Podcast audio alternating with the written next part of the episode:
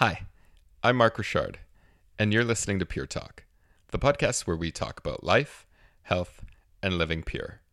On today's episode, we welcome Dr. Ali Ghahary. Moving from Iran at the age of seven to the Canadian tundra of Winnipeg, Dr. Ghahary was thankfully placed in a children's program, one that he now says saved his life.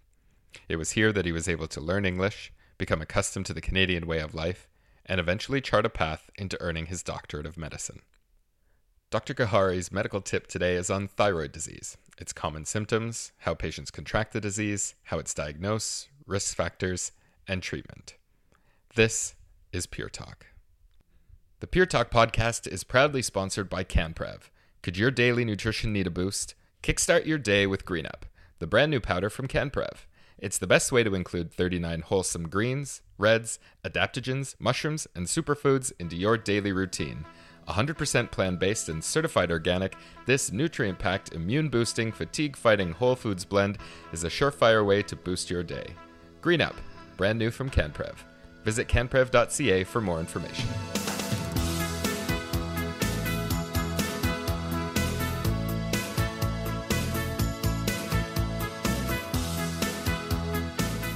Dr. Ali Ghahary, also known as Dr. G, welcome to Pure Talk. Thank, Thank you for joining us. Thank you. Nice to be Uh, here. Excellent. I'd wanted to start off with just maybe some home life uh, Mm. questions. Uh, Were you born and raised here? Uh, what's what's sort of your backstory? Uh, I was mostly uh, raised in the prairies. Oh, okay. Yeah. So I, my family came from Iran when I was seven years old. Right. And uh, we originally went to Winnipeg. Yeah. Uh, and then uh, maybe a little bit after that, we ended up going to Edmonton. Okay. Yeah. So mostly my schooling, high school, university, that was done in uh, Edmonton. And your parents going from Iran to Winnipeg was there? Is that a because of work? Is that a job? Is they? They went there because of uh, education. So a lot of people went for various reasons, political reasons. Theirs was strictly they're they're both you know pursuing education Yeah. and uh, they wanted to get their uh, master's and PhD. Um, and you know in Iran they don't have a PhD program for every field. So you can go, only go so far. Mhm. So that's the main reason that they ended up coming uh, is to pursue their studies. Right. A seven-year-old growing up in Winnipeg. Do you remember it much? Like, did you Yeah. hate, hate your life in Winnipeg or? You know, I wouldn't say I hated my life. Um, I would say I was very confused. No Yeah, kidding. because Yeah. I was just came from this crazy city, Tehran. You know, there's a lot of people there.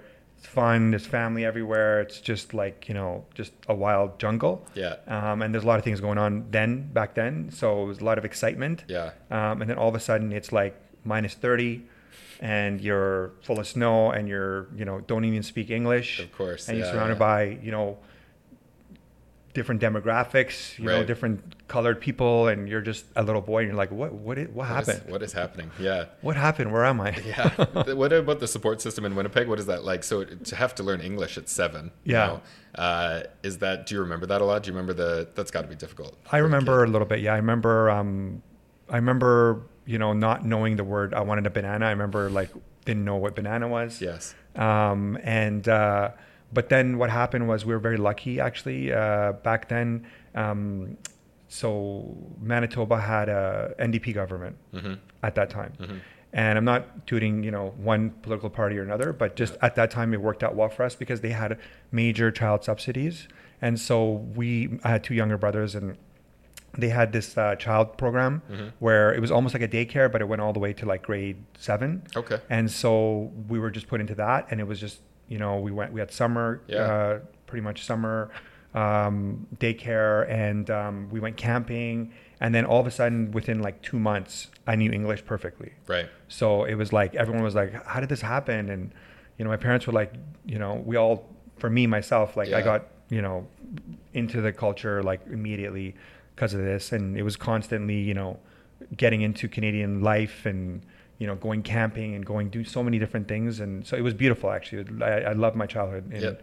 in Winnipeg, and I love Winnipeg. Right. That's a saving grace right there. That Yeah. program for sure. Yeah, You know, because Yeah. who knows your development? What what would have happened? You know, if you didn't have have that. yeah, yeah. So I'm really I really appreciate that. I'd never never for, forget that. For sure. Yeah. Um, and then growing up, what was uh, high school like for you? Did you always have a, um, a drive or a, an interest in, in sciences, or where did that where did that medical sort of thing filter? Yeah. So um, I always did. I always uh, liked academic studies. Mhm. Um, I always liked, you know, I was a nerd, you know, pretty Yeah, much. Uh, so I uh, and my parents are both scientists.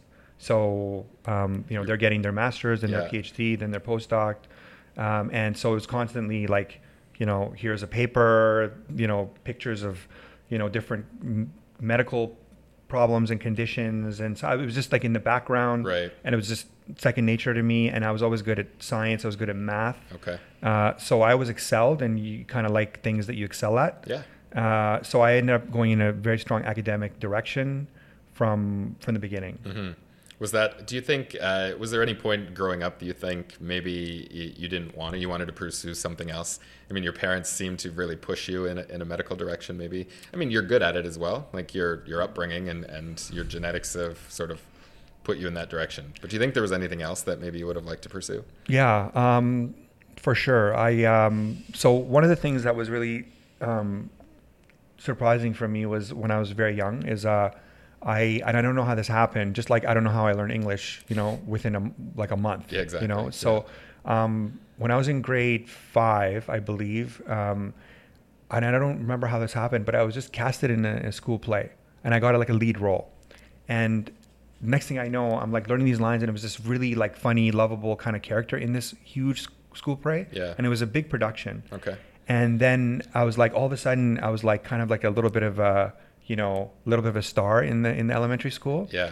And then I was like, wow, this is really cool, you know. And then then next year again, I got casted in this like another role in the school play, um, and it was a lead, like you know, maybe three, like five or six uh, people uh, that were the leads, and then everyone else in the school was Yeah. like, you know, Background. extras. Yeah. Yeah. So, um, so then I just I just fell in love with acting, and I you know that was the thing that I always pursued hmm all the way through school, um, from Winnipeg to uh, Alberta, Yeah. um, and uh, even in in medical school, we put on a school play. Some of us that were into theater, and Mhm. in the middle of our exams, we were like dying, and we are like, no, no, no, we we we have a show to do, and we went and did that. So that was always something that I always um, you know wanted to pursue and had yeah as a child. Right. Just never a career option though. I think the parents Um, would have. Uh, they weren't too yeah uh, excited about that. Yeah. Um, and truth be told, you know, at that time, I uh, there wasn't like it's different. You know, if you're in Vancouver, it's different. Mhm. You know what I mean? Like, uh, there's a lot of things going on. There's a lot of you know pe- people uh, have a different understanding. But I was in Alberta, Yeah. right?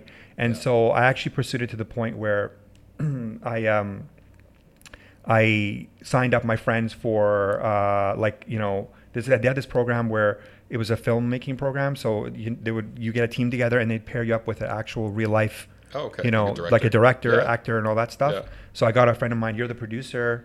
You're going to be the actors, and uh, I'm going to be the director. That's great. Just so you know, I'm Yeah. the director. Right. So. Um, and then I did that, and then they paired us up with a director, and uh, and I was sitting there and we're editing this film that that we had made, and he was helping me with the editing. I was just like so impressed. I was like, wow, oh my god, this editing dial and this and that. I was like, this. I just I was like Falling just in it, heaven, yeah. yeah. And then I was like, so what movie are you working on right now? Like, what are you doing? He's just like, oh, I'm not not working on anything right now. And I was like, what do you mean? He's like, well, I'm just I'm just driving a cab right now. And then I was like, The awakening. I don't know if I want that, you know, and then, and not to say, you know, you shouldn't pursue your dreams or anything like that, but for me, it was like uh, very, you know, I already had this very strong direction in medicine, Mhm. and I was very passionate about it as well, For and sure. uh, it wasn't like I wasn't passionate about it, and so I was like, you know, I I don't want to be in a position per se in my life where, um, you know, I'm I can't do what I want to do, uh, so that's sort of when it kind of like I kind of put it aside, Right. yeah. Yeah. And then, so you get into uh, into university then, uh, Mm-hmm. and was uh, medical school was was that what you thought it was going to be? Did you go into? Did you go into? That's a common answer actually on this show. Is a lot of a lot of Mm. uh, medical doctors they say the first year is when they build you up like the, the school builds you up and like oh you can change the world you're going to be you know you're going to be great doctors and then second year all of a sudden they break it down and be like no no this is what you're actually going to do did you ex- maybe experience the same thing would you say or or what was your experience of medical school so my experience was uh, it was interesting. Uh, so I actually ended up I was such an academic that I ended up getting in very early Uh, I got in after two years, and Oh, it's wow. quite rare. Okay. So most people will get in after you know four years, or they do uh, masters. So I got in when I was like around 20, 19, 20, Mhm. and uh, everyone in my class was like 24, 25, and uh, I was quite like I wouldn't say matured. You know, I wasn't ripe. So um, I did get in, and uh, and there was a lot of that building up. You guys are the top of this and that, Yeah. and it was very difficult to be honest with you. I thought it was it was way more difficult than I was expecting. Okay. Yeah, because I was like, you know, you got to get in. It's hard to get in, you know. And then I, you know, got in, and I got in after two years. Everyone was like, "Wow, oh my god!" And then I went in there, and it was uh, it was very challenging, Mhm. you know. Um, and there was a difference in the programs. Like now things are, I think, better uh, for the even for 10, 15 years or better. But at my time, they were like, We're, we we need to get rid of the old system. It's too competitive. It's too cutthroat. Sure. We want to get rid of marks. But ours was the year where uh, they still had the mark system. They're like, next year we're going to switch to pass fail. It's going to be like way better. Right. You guys did last year, just so you know. Great. So it was very, very. Uh, it was challenging. It was Yeah. challenging. So it wasn't as. I thought it was going to be more fun, to be honest with you. I thought it was Mhm. going to be like, oh my god, you're learning anatomy and like Exactly. you know, I thought it was going to be more like I love learning physiology, I love learning anatomy, but it was more. It wasn't as fun. It was more. Um, yeah, it was, I don't know how to put it. It was. It was more. Um, it was just more competitive. Like, what do you know? How much do you know? Right. Um, it wasn't as much about let me help you learn. Let's Yes. let, let me let you- what don't you know? Let me help you learn. It was Sure. more um, like you don't know this. Like, you know, what are you doing? Why don't you? Yeah. Yeah. Right. Right. And that's sort of the culture I found in all of uh, you know training. It Yeah. just continues sort of throughout. right. Uh, you know, um, Yeah. And so I don't necessarily. I didn't agree with that. I didn't like that. Of course not. In terms of like academics, academics and marks don't necessarily make a great doctor, right? Yeah. And do you see that? Did you see that maybe play out in medical school where someone who's at the top of the class or someone who knows all, you know, knows the knows their their books maybe isn't the greatest doctor? Yeah, I mean, um, it's just like you know, it has nothing to do with marks. It has nothing to do with uh, Yeah. you know uh, your family. Doesn't matter where you come from. It, course. it, it just comes from something else. Right. And um, the other thing is, is it's people say, you know, who's a good doctor, who's a bad. It's hard to say who's a good doctor, who's a bad doctor. It's Mhm. it's very like subjective. Some people are very good doctors, and people don't think they're a good doctor because they don't do what people want, and Of they're not supposed to do what people want. Yeah. You know, so um, I, I, I so I have to be very careful about. You have to be careful in terms of like how you with you know per, your perspective of uh, of doctors. Mhm. Um, but I think what you mean to s- probably what you're getting at is like sort of compassionate, Exactly. right? Someone Yeah. who is um, you know explains things and who makes people understand. Um, even though that there's nothing to do, they explain why there's nothing to do. Right. Um, and I, I definitely find, you know, I do, I, I would agree that, um, you know, people who have the highest marks are not the people who uh, are going to explain why they're doing this procedure completely. And that's what people really want and need. or need. Yeah, exactly. Yeah. Well, I think more of I was also trying to get to the point of like this seven and a half minute model for Mm-hmm. doctors. Where I was just trying to get to the bottom of where that came from and why is is that just? Do you really want to get into this right now? I- well, that's I like just- another podcast. I just You- mean that's it- like 45 minutes right I there. mean, in terms of it's got to start somewhere, and it seems to start in the schooling system where it seems to start like, you know, look, you're going to look for these things, you're going to prescribe this, and you're going to send the patient out the door. That seems to be the, the model that, that's building. So I just, you know, where the, the compassion side of it is maybe, you know, a, a little bit not lacking, but it's just where where did this this rushed this rushed turnstile come from? You know, maybe you don't have the answers to that. I actually just- do. It's Oh, just, I don't know if you want to get into it right now. Do you have a small like a a, a, a sixty second teaser? I don't know if? I have an elevator pitch for you uh, on that. Um, uh, it is it is complicated. There's a large Sure. expl- explanation. I Okay. I could get into it, you know, if you want, or another time. Um, but what I would say is, uh, for the most part, there's it's not necessarily there's a combination of the culture of like you know physicians, but also it's just what is going on in the healthcare system in general. Mm-hmm. Yes. Right. So um, it's and it comes down to demographics. So you know, if I'm a kind of patient that wants his, a doctor who sees ten patients a day, um, there's still going to be another ten clamoring to get in, Mm-hmm. and there's going to be the ten that are going to see you are going to want more. They're going to want you to do more during the visit um, because they can't come back. You know, in, in two days from now for another problem, Right, this and that. right, So yeah. there's just so much strain on the healthcare system in general, and the Mm-hmm. demographics of patients getting older that um, and needing more care, and not enough doctors, not enough resources. Yeah. Uh, that it ends up putting pressure on everyone in the healthcare system, and that ends up pretty much rushing things to the lowest common den- denominator. So, you know, for example, if you know you can't sleep, okay, well, I can talk to you about why you can't sleep. I can tell you about all the things you need to do in terms of your, uh, you know, sleep hygiene. You know, Yes. get exposure to light, decreased light exposure, how your suprachiasmatic nucleus works, how your internal biological clock works, caffeine intake. I can get into all that, or a doctor can. I, wouldn't, I shouldn't say me because I try to. Yeah. Um, but uh, you know that takes like 15 20 minutes right? And uh, there's not only you know there's at least another wait room of two hours you know to trying to get in and they maybe need their prescription refill and they might die if they don't get a prescription refill. So this is always constant pressure from the lack of so you just doctors don't necessarily have the time to get into all that and so you end up going to the commonest, m- most common denominator maybe not explaining those things as much as you could or Right. you should Yeah. and then also having the option of like you know dare we say medication Yeah. right so that's and that multiply that times a thousand that's what's going on in the healthcare system and For sure. you know there needs to be in my view uh, sort of outside the box thinking in order to address those problems Well, that you were uh, 100% right. That is uh, a totally another podcast topic, and we're going to get you back on to, to discuss that in grave detail now. i could do a podcast for you on the question why can't i get a family doctor That's fantastic. I'm going to hold you to that. We're going to do it. I can tell you that it's not. It's it's complicated Mhm. and it's complicated. Right. And it's complicated. That's what I can tell you. And uh, the solution for something like that requires a complicated solution. Right. Um, but just so you know, it's not because Lack you know of compassion or it's not because yeah. lack of compassion, and it's not because the government doesn't care. It's not because the government doesn't know. Right. It's complicated. Okay. Sounds good. That's the next one. Perfect. yeah. So coming out of school, then, Mm-hmm. uh, family medicine was that always the direction you wanted to go to? Was there any? Did you think specialty at all? Did you want to go to surgeon at all, or or general family practice was calling to you? Uh, I did, yeah. Actually, um, I did have an interest in uh, surgery procedures, um, and uh, that was another area that I was interested in.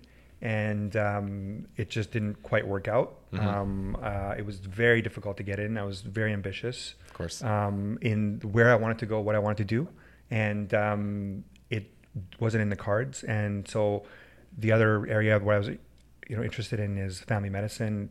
I was very fascinated by family medicine. I was fascinated by the healthcare system. Um, you know, there's a lot of things I didn't understand, and you know, it's it's they're totally different.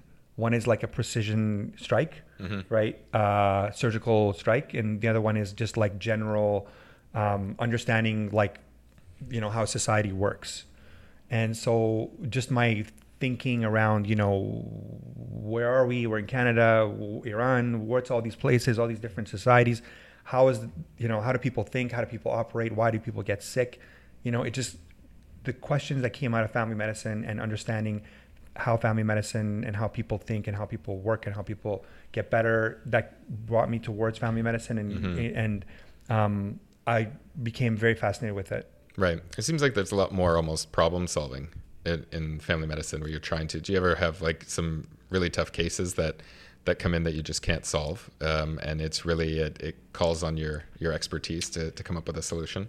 Yeah, absolutely, Yeah. hundred percent. Yeah, And that problem solving aspect must have spoken to you somehow. You know. yeah, it did. Um, I think it got. At at first, it was more um, family medicine was more just like the basics of family medicine, and um, you know, what I would say is there's one of the things that I kind of got early exposure to when I was in uh, medical school was um, some of the psychiatry rotations, and uh, one of the uh, psychiatrists um, who kind of took like a little bit of I think liking towards me. He he just he was like, I don't care what you learn during this thing, you know, this rotation. Uh, I don't care. Like, I'm not gonna ask you, you know, what are the uh, you know signs of uh, bipolar or mania or like you know what's the side effects of this medication. Yeah. I just want you to learn one thing, and that's that everything that you're doing in life in terms of when you're analyzing a patient, it comes down to biopsychosocial. Which is So if you're going to be looking at a patient or a person or a human being in medicine or whatever, Yeah. for him it was obviously, you know, for psychiatry, um, it's when you're looking at a human being and you're trying to understand their pathology or just everything, is it comes down to uh, a model that's called the biopsychosocial model. So biological, Mm-hmm. psychological, and social. Okay. So if you're going to help someone, um, and this comes down to, and it does come down to family medicine as well. If someone comes in for, you know, a broken knee, right? Mhm. It's, you know what? He's got a broken knee. That's a biological thing. It's, you know, pretty straightforward. Yeah. Um, but if you look at it more holistically, and the holistic is truly biopsychosocial, so you're looking at how is this going to potentially impact his, you know, work or affect his psychology in terms of like he normally would go like, you know, kiteboarding or something, and you know Yeah, he can't yeah, do yeah. it for like four months, and uh, you know he's gonna next thing you know he comes in his low, his mood is low, Mhm. right, and he's depressed. Yeah. So that starts to affect how his his knee recovers. Actually, it affects and people develop chronic pain syndromes that shouldn't be there anymore. Yeah. Um, so and then there's the social aspects and isolation and you know what's their social life. So that was interesting for me at the very beginning. I was like, what, what is that? Of course, Biopsychosocial. yeah. And then he was just like, you know, at the end of the rotation, he was just like, so what did you learn? I'm like, I get it, man. Yeah. Ser- like, Yeah. Yeah. you know, I have to memorize a million things. Biopsychosocial. Thank you. Right. You know what I mean? So, but it was just the fact that he just was like, no, no, no. Like, this is, you can do what you want, go to the rotation. I'm not going to ask you any questions. You tell me this, I'm going to give you a good score. I'm like, okay, fine. Sure. And then that just hammered in this thing. And then um, with medicine, it's like that too. In family medicine, they teach you, you know, you're not just like fixing your problem. You're looking at like, what's, why are you, it's called FIFE, Mhm. right? So, Okay. what are your feelings about what you're, why you're here? What do you think's going on? Yeah. You know, what are your Yeah. ideas of what's going on? Right. um, and how is this affecting you and what is your expectation Yeah. so they call it the FIFE model so and I, I love that because it's like you know you you have a kind of like a roadmap of how to help people Yeah. um, and how to you know address someone you know during a visit How- what are you, what are you, what are the things you're going to touch on and so that was that I like that and then as I started to work and I see more and more people and more and more conditions Mhm. then it became actually truly seeing difficult cases um, that actually are more you have to look at the whole um, biopsychosocial Yeah, aspects yeah. of them you know Right. they're it's a social issue and then it leads to psychological issue and then it's actually causing by and you know it may be for me when i was you know first in class i didn't really understand this right like i was like get out of here like this doesn't make sense Yeah. but like there are many many situations where someone has uh, like pain Mhm. and it's like biologically like their the color of their arm is different but there's no physical actual like obvious diagnosable condition Right. um, and if you look at it, there's a spectrum of people who have, you know, some psychological challenges and there's social issues and things like that. And it's almost like unbelievable until you actually see it. Yeah. And those, that's what I'm interested in. That's Right. what I'm, that's where um, my directions in family medicine started. And that's Yeah. where it's going now. Right. The the only thing that comes to mind is as you're speaking is how do you sleep at night? There's there's so many things you have so many patients to worry about, and so many patients have so many different pillars that you're you're trying to juggle in your head. Are you able to actually just step back and be like, okay, turn it off and and move on, or or if you become a family doctor, you're always a family doctor, 100%. You wake up in the middle of the night, start thinking about a patient, or or thinking about symptoms that a patient has and, and how to fix it. And No, yeah, I, I get what you're saying. You know? Um, yeah, I mean, I think at the, I sleep fine, by the way. Like, I'm exhausted. That's how. Yeah, exactly. Short Right. answer, I'm exhausted. And you have low light exposure and yeah, the- yeah. yeah. I have all the sleep hygiene stuff. Of course you do, you know, yeah. I don't have a TV in my bedroom. There you go. You know, like, so I have all the One little the tricks. few, yeah. But I would say I, I could fall, I could fall asleep in front of the TV. Uh, you know, I would. Um, Right. because um, you're just running around. You have so many tasks to do. You have so many things to do, Mhm. um, and you're just literally exhausted at the end of every day. So, um, uh, but I think um, at the very beginning, you know, when you're, you, you it's your training. You know, Mhm. like it's not they don't just throw you in the water and like, oh my god, you have to think about everything. Sure. You.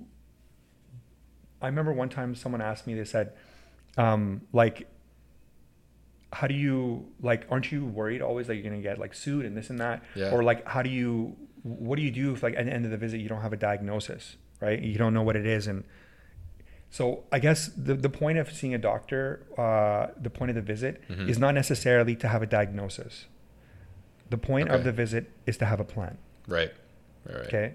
Yeah. So what you're doing at the end of the visit and what you're trying to do with every patient is to have a plan of action. So um, I don't need to worry about the patient because I have a plan of action, and that's what we all have. That's Sure. what all physicians have, and Yeah. we write that down. And the chart is done, and we know, and you know, we have a plan, and we know if the result comes back abnormal.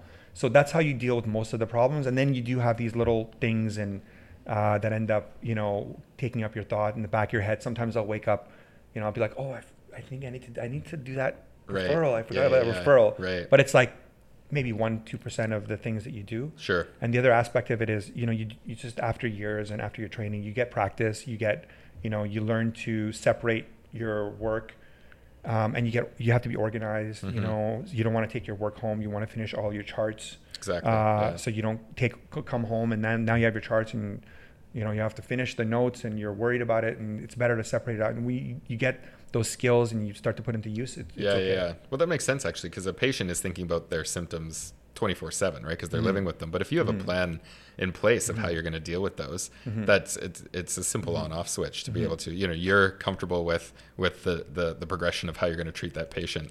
Yeah. Where the patient is just dealing with the symptoms all the time. So maybe that's why where the question comes from is. I think there's just so much pressure to me to handle that many cases all at once. Um, but again it's just all about the planning and, and being ready for it. Prioritizing and planning. Yeah, absolutely. It's, it's a skill I wouldn't have, but You know, it's just a learn. It's a it's a taught skill. It's not something Sure. you're born with. You just you know, like I. You know, I, I, I had two sides of me where I was, uh, you know, interested in procedures and surgery, and then Mhm. another side of me where I was interested in family medicine, and it was, it was interesting psychologically because with surgery you're like, you know what, this there's a thing there, and I got to take it out, yeah, and that's it. that's it. Yeah, You know what I mean? And it's done right. and uh, it's like you know quick response quick you know you think of it you do it and that's very rewarding in a lot of ways um, obviously but um, with family medicine it's like you're not feeling good okay well just do some tests and Mhm. let's find out what's going on and i'll see you in three weeks Sure. you know what i mean and like you don't have an answer Yeah. and so for me it was like i was very kind of anxious you know kid and i was you know impatient and um, family medicine i could see that it was teaching me patience and you know having a different approach and that approach requires m- maybe being more thoughtful and being more patient and waiting for uh, answers and waiting Right. for um, you know information to come in which is more in keeping with just how life operates in general Exactly. you know Yeah. so um, that was a skill that i had to pick up and all this is just you know their skills It's the training, yeah, and Yeah. you lean on your training, and you're supposed to, Yeah. in your job for sure. Yeah. Um, moving on, I wanted to, the one medical issue I wanted to, to tackle today um, was was thyroid Mhm. and thyroid disease because it seems to be something that, to me, anyways, at least, is the most confusing thing thing possible. Like a lot of times, if you if you see someone who's overweight, you say, "Oh, they have a thyroid issue." Mhm. A thyroid you can have too much of or too little. Some Mhm. people have their thyroid taken out. Mhm. There's so many variables that go around it, and there's so many uh, symptoms that can come Mhm. from from a thyroid issue. Mhm. So that's what I wanted to tackle today, and Mhm. sort of like thyroid disease. Mhm. What are the two sides of it, and and how do you approach it as as a as a doctor? When you say two sides of it what do you mean Well, there's there's hyper and then hyperth- yeah. right? And there's Yeah. hyperthyroid. So there's two Yeah. sides. It's what either it's producing too much or not Yeah. producing enough. Yeah. And sort of what sort of symptoms a patient is going to experience uh, with either side. Like, is it? Uh, how does a patient know? Is it producing too much or not enough? Sure. So, I guess the first thing that I um, would be useful to explain is, and I think a lot of people don't know this, and it's the first thing they need to really know is how the thyroid axis works, Mhm. um, and it's an axis. So the best way to describe it is the way your thermostat and your heater work. Okay. So you have a thermostat, and the thermostat is telling your uh, thyroid, okay, your your, your uh, heater, Mhm. it's telling it turn on and make heat. So what happens when the heat gets too high, right? Yeah. The thermostat is is monitoring, you know, uh, uh, what the heat is, what the Mhm. temperature is, and then when it reaches a temperature, the, the thermostat turns off. So, in terms of that, and that's an axis. It's a feedback loop. So Mhm. your thyroid operates off the feedback loop. So in your brain, you have a hypothalamus, and it secretes thyroid TSH, okay, thyroid secreting hormone. So that's the electricity that's going to the thyroid gland, which is the heater Yeah. and it's basically telling it turn on and then when it turns on the heat goes up the thyroid goes up and then when it reaches a certain limit the thermostat's oh we got to turn off Okay. so the thyroid works like that so it sends the electricity which is the thyroid stimulating hormone to the thyroid gland and the thyroid gland makes the thyroid hormone which is the heat okay So um, just ha- understand that that's that's what's going on. Okay. Okay. Um, and so now the thyroid gland itself is making thyroid hormone, and the thyroid hormone is basically um, it's like the metabolic control knob for your cells. Okay, so your Mhm. cells can operate a high metabolism or low metabolism. Right. Um, and uh, so if someone is hyperthyroid because they have too much thyroid hormone, then their you know their cells are operating at a higher level than they should, and so your entire you know nervous system, your you know metabolic system, your uh, the rest of your endocrine system, everything is operating at a higher like turnover and rate, um, and so you end up getting symptoms of hyperthyroidism, which is you know sweating, your heart's going faster, you're um, you're maybe you're burning more calories, so you're getting hotter, Right. you're losing weight, you might have diarrhea because your guts are working stronger, um, and you do get fatigue um, with that, Mhm. um, and you get nervous and you know these kinds of symptoms. And and what causes that? So what So tells what's- hyperthyroidism can be caused by um, various things. It can be caused by like um, you know uh, autoimmune disorders. Okay. You know, so Yeah. there, there may be, and that this is where thyroid diseases will come in, is where some some things will actually hit the the, the, the hypothalamus and make it make too much thyroid stimulating hormone. Right.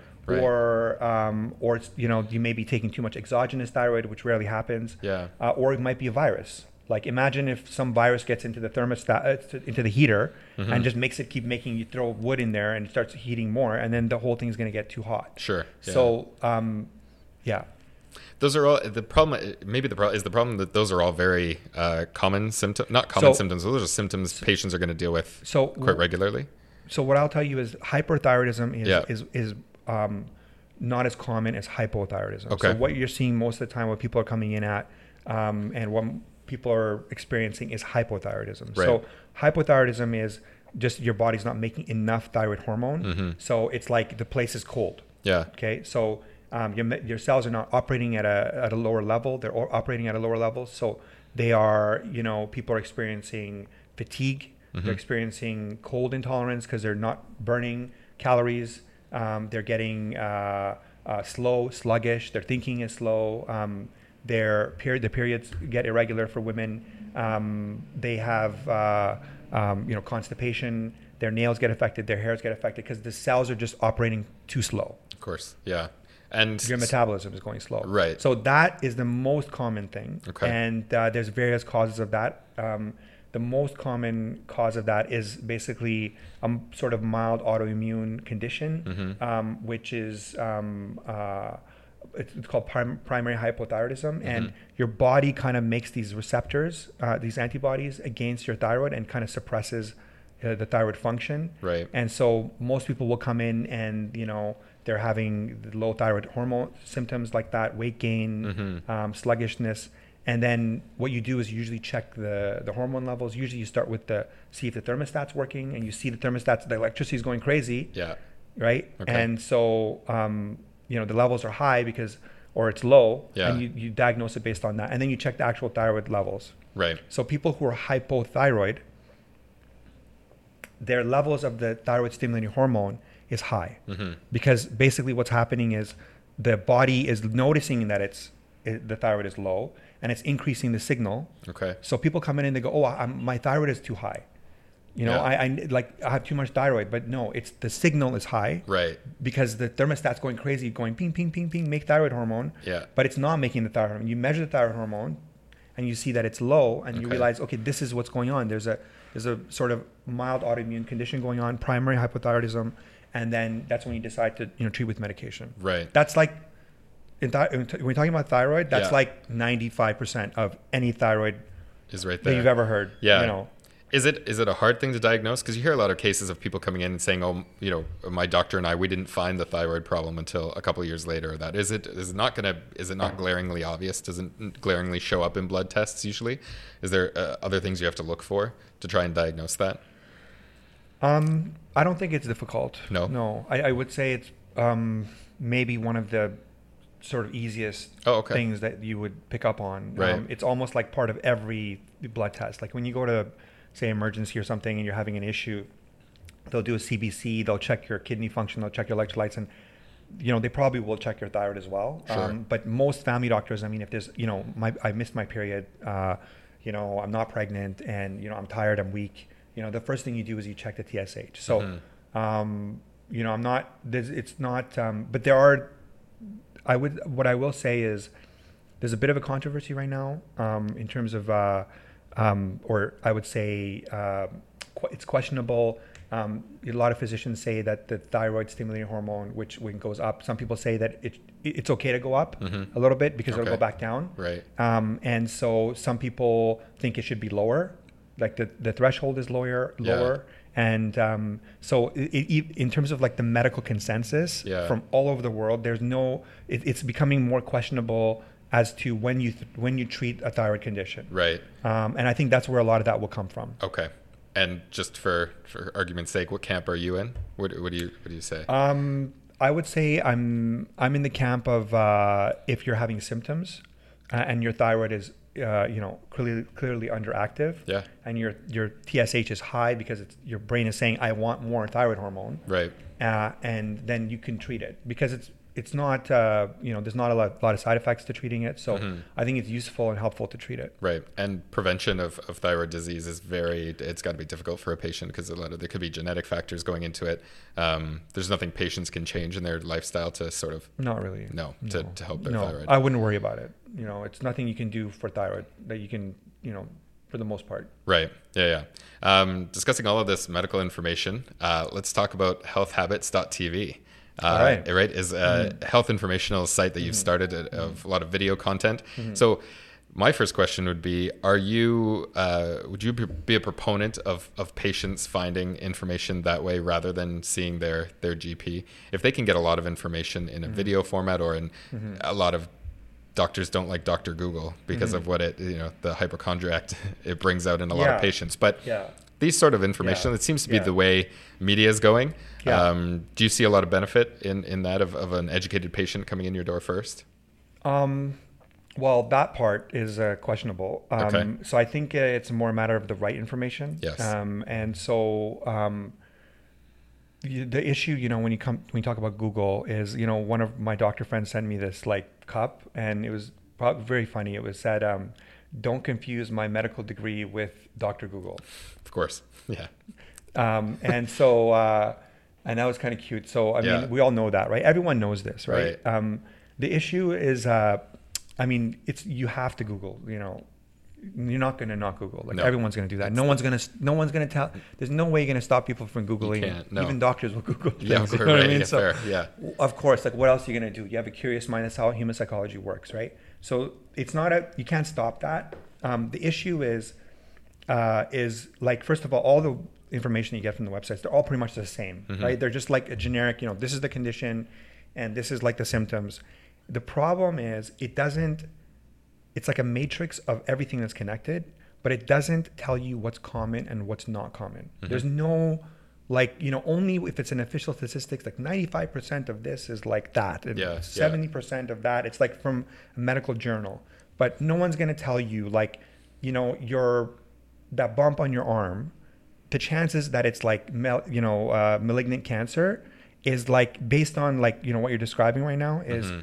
is like very very low right it's just going to say yeah it could be this this this this and of the top six things it's going to say one of them is cancer Exactly. so in someone's head that's at least one sixth probability that it's cancer Right. and in if it and they're worried about it so it's probably 50% chance it's cancer whereas Yeah. it's actually like n- no it's not right so it's always, always mostly cancer. So it's like there's a little pebble in the diagnosis, uh, you know, in these big rocks, Mhm. and people grab onto that. And, you know, to their um, credit, I mean, they don't know, right? They, they can't tell. There's no way of knowing. So, um, and that, uh, that ends up, you know, for physicians, a lot of what you're doing is you're doing a lot of reassurance. Mhm. And so that's fine. You know what I mean? That's what you're supposed to do. That's what family medicine is actually a lot of reassurance. yeah Um, but sometimes, you know, it becomes challenging because people are, some people are more, tend to worry more than others. yeah And so you're actually trying to treat their worrying condition more. And it, then it takes away from, you know, some of the other things that you could spend your time for. of course Um, yeah So that's that challenge. And then in terms of, uh, you know, where that could go, what I think is Mhm. um, I think there's a opportunity right now to truly educate patients. So Sure. I mean, I think there's a lot of, you know, it's like version 1.0 medical education right now. Yeah. But uh, I think there's an opportunity to increase that and to, you know, uh, have more interactive information, information that's more accurate, which is going to be very challenging. Yeah. Um, and so the way I sort of approached it for myself is um, to create educational videos. Right. So I find that, you know, in my practice, there's a lot of questions that I get, some certain set of questions that I guess get asked over and over, Mm-hmm. and they're they end up not being a priority because there's something always more of a priority, like you know, I have chest pain, you know. Yeah. And by the Yeah. way, how do I lose weight? You know what I mean? So I'll tell you You're gonna go one Right? over the other. Yeah. so you're going to deal with the primary, you know, issue, and then the preventative stuff always kind of falls by the wayside. And you know, doctors can explain those things, and there's a lot of, you know, we have a lot of information about that. We have a lot of teaching about that, and we Mm-hmm. have we've been trained in that. But you know, it's just the way things go that you don't have time, so you end up rushing it, and the person Right. doesn't get it, and you're not really do- doing the preventative stuff. So I found that there's certain sets of questions that I'm asked very often, and I don't necessarily get the opportunity to and time to explain those things the way I would like to. Right. That's effective and efficient. Yeah. So I just had an idea one time where I was like, you know, people ask me, they're like, oh, how do you how do you stay fit? How do you how do you you know keep your weight down? And I was like, you know, like this is what I do. So and I started thinking, well, how could I show people? It'd be easier if I just showed you. You know what I mean? Like exactly. instead of just telling you, you're not going to remember. So then I just decided to make a video uh, for weight loss. Mm-hmm. And then there's a few times where, you know, I was just kind of playing with it and had a patient ask me at the end of a visit, they're like, you know, how do I lose weight? Yeah. Like at the end of like chest pain, I was like, well, that's all the time we have for today. Yeah, yeah, But, yeah, but- guess what? Yeah. Um, you know, I can show you this video. Right. Uh, and uh, I showed it to them and they watched it and I went and saw a couple more patients, came back and there I was like, any questions? Yeah. And the patient's like, no, uh, Right. fine. And then they came back two months later and they lost weight. Fantastic. And then they came back three months later, and I couldn't recognize them because Right. they lost so much weight. So Yeah. that's when I knew I was kind of like onto something, and that I think there's opportunity for, you know, I would love to see, you know, pharmacists, physicians, Mm-hmm. naturopaths engage and you know have a well-made description explanation for common questions that uh, patients have. Right. Um, and then when they come in, then they and they've got they've done their Dr. Google. Yeah. They've also gotten uh, a very thorough, you know, explanation, Right. um, video explanation, and then they come in with very, very educated and specific questions, Exactly. right? I Yeah. think that's the ideal way to go. Right. So that's sort of what I'm striving to do Right. with my website, um, Health Habits TV, and uh, we'll see we'll see how it goes. Perfect. And that's going to be launching soon. Hope we'll it's up there. now. You Yeah. can watch it, and then, but in terms of like the social media, in terms of like, there's a lot of more, a lot more videos that are, um, you know, coming. Right. Uh, so I'm just getting those together, and then there'll be an official launch, you know, in the next few months. Fantastic. You should look into a podcast realm as well. That's uh, I think so. Right? I think we need to talk more about that. a nice little tag for that as well. Yeah. Uh, we'd like to finish with a couple of rapid peer questions. So Yeah. they're just very Sure. succinct, simple. Uh, so the first, these are questions we ask each and every guest on the show. But the, so the first question is, uh, what's your favorite word? What's my favorite word? Oh man. Um, hmm. can, can we come back to that one? What's your least favorite word? Uh, what's my least favorite word? Hmm. Because there's always usually pretty underlying reasons behind it. You know what I mean? Based on your profession, your life, your upbringing, whatever. There's just some word usually that you would have heard in your life that triggers something, right? It's like a, a smell, like a childhood smell. You think this is what you think of, right? Mm-hmm. Brings you back somewhere. You know, I'm such a I'm such a deep thinker. If you, you ask me a simple question like that, now. it's just Yeah. not gonna. Yeah, like it's. Uh, I have to think about it. We could we could come back to it. Um, how about which uh, which type of profession other than your own would you not like to attempt? Hmm, well, what I that I would not like you would to not attempt. like to attempt. I think I would. I mean, I wouldn't want to try to be a sanitary worker. Yeah, yeah, You yeah. know, I think that would not be great. right. Yeah. Um, I think I I know- always think when I see people doing that, I'm like, you know, God bless you, because like, someone has to do it, and you know, you're able to do it. yeah. You know, so Thank you for choosing that Mm-hmm. to get it. Yeah. The uh, so and then a, a job that you would like to do. I think I know that one. Yeah. Yeah, something more along the the the acting realm or something a little bit more theatrical.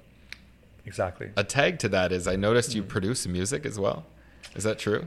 Uh, a little bit. Yeah. Like like DJ style, like you're Yeah. going out and remixing. Mhm. Like you're the next That's Zedd, the other you're the thing, next actually. Zedd on the on the horizon. That's actually Is the other thing is uh, the qu- I, the question to the previous Right. the answer to the question, previous question Okay. was um, to be a DJ, Yeah. like a world DJ. Right, right, right. So and then no, actually, just when I was uh, when I was in uh, doing my residency in Montreal, I used to DJ a little bit, Okay. and uh, I still do a little bit. I have friends in the music industry, right. so I I, uh, I get a lot of exposure to that, and um, I think it's pretty cool. Yeah, yeah. There's a big club scene, isn't there, in Montreal? Isn't DJ? Montreal is yeah, Montreal uh, is you know Right. just bonkers For sure.